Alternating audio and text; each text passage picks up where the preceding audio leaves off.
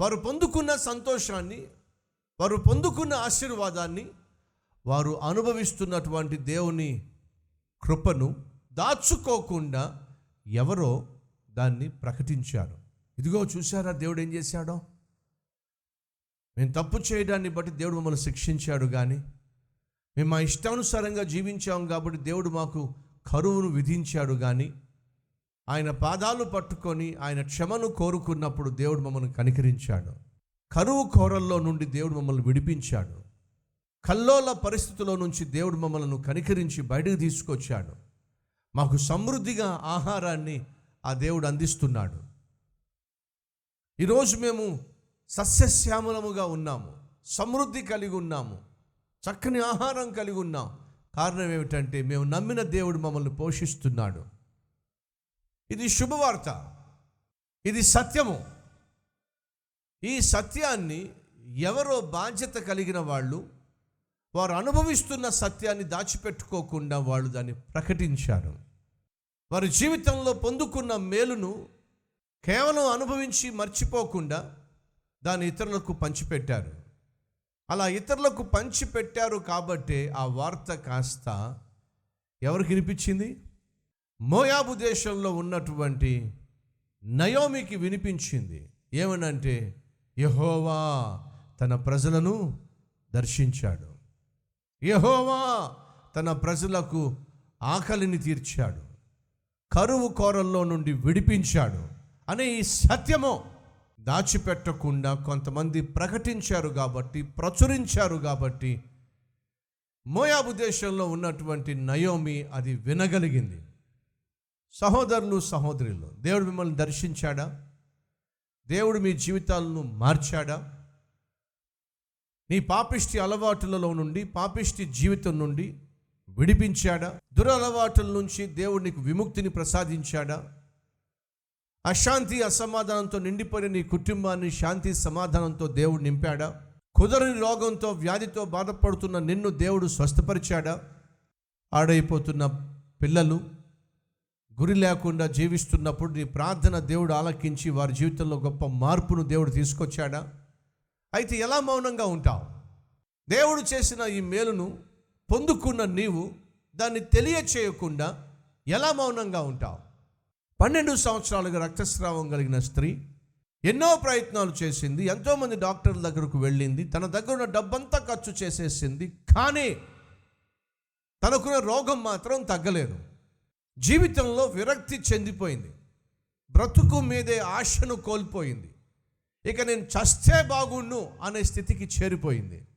అటువంటి సమయంలో ఎవరో చెప్పారట, యేసుక్రీస్తు లోకరక్షకుడు మన గ్రామంలోకి వస్తున్నాడు, ఒక్కసారి వెళ్ళి ఆయన్ను కలువు, ఒక్కసారి వెళ్ళి ఆయనకు నీ సమస్యను చెప్పు, ఎటువంటి సమస్యకైనా పరిష్కారం యేసు దగ్గర ఉంది, ఎటువంటి రోగాన్నైనా యేసు బాగు చేయగలడు, ఎటువంటి నిరాశ, నిస్పృహలో ఉన్న జీవితాన్నైనా నిరీక్షణతో నింపగలడు, ఒక్కసారి క్రీస్తును ప్రయత్నం చేయి.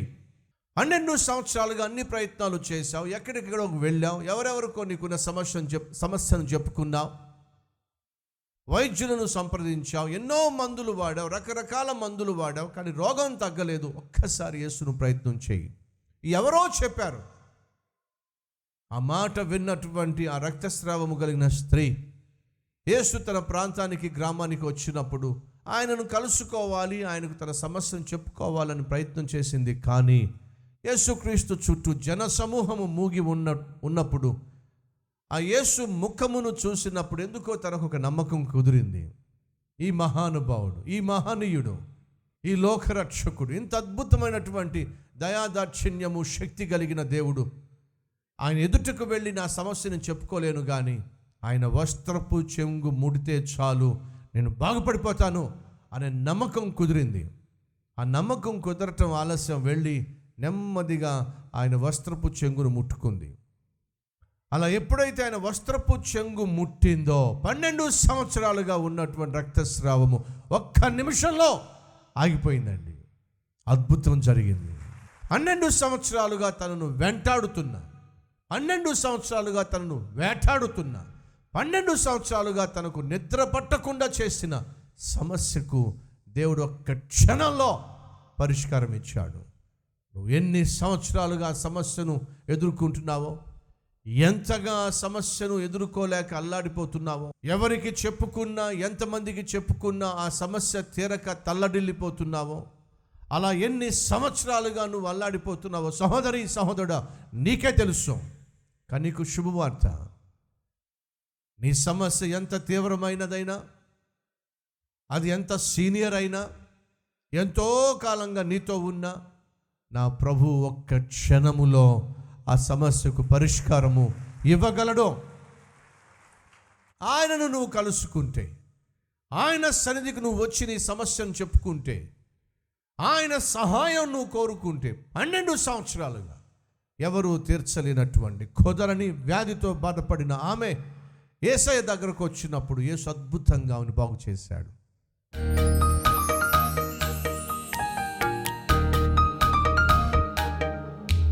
పరిశుద్ధుడు అయిన తండ్రి, బహుసూటిగా స్పష్టంగా మాతో మాట్లాడినందుకు నీకు స్తోత్రాలు. నిన్ను గూర్చిన సత్యాన్ని మేము దాపెట్టడానికి వీల్లేదు నాయన. దాన్ని మేము ప్రచురించాలి, ప్రకటించాలి. అన్యజనుల మధ్య ప్రతి దినము నిన్ను గూర్చినటువంటి సువార్తను, శుభవార్తను మేము ప్రచురము చేయాలి. అది సంఘముగా మా బాధ్యత, వ్యక్తిగతంగా మాకు ఇవ్వబడినటువంటి నాయన భారము. ఈ వాస్తవమును మేము గ్రహించి జీవించులాగున సహాయం చేయండి. ఎందరైతే ప్రభువా నీ ప్రేమను అనుభవించారో ఆ ప్రేమను పంచుకొనిలాగున సహాయం చేయండి. నీ కృపను రుచి చూశారో ఆ కృపను ప్రభువా రుచి చూపించులాగున సహాయం చేయండి. యేసయ్య పేరట వేడుకుంటున్నాం తండ్రి, ఆమెన్.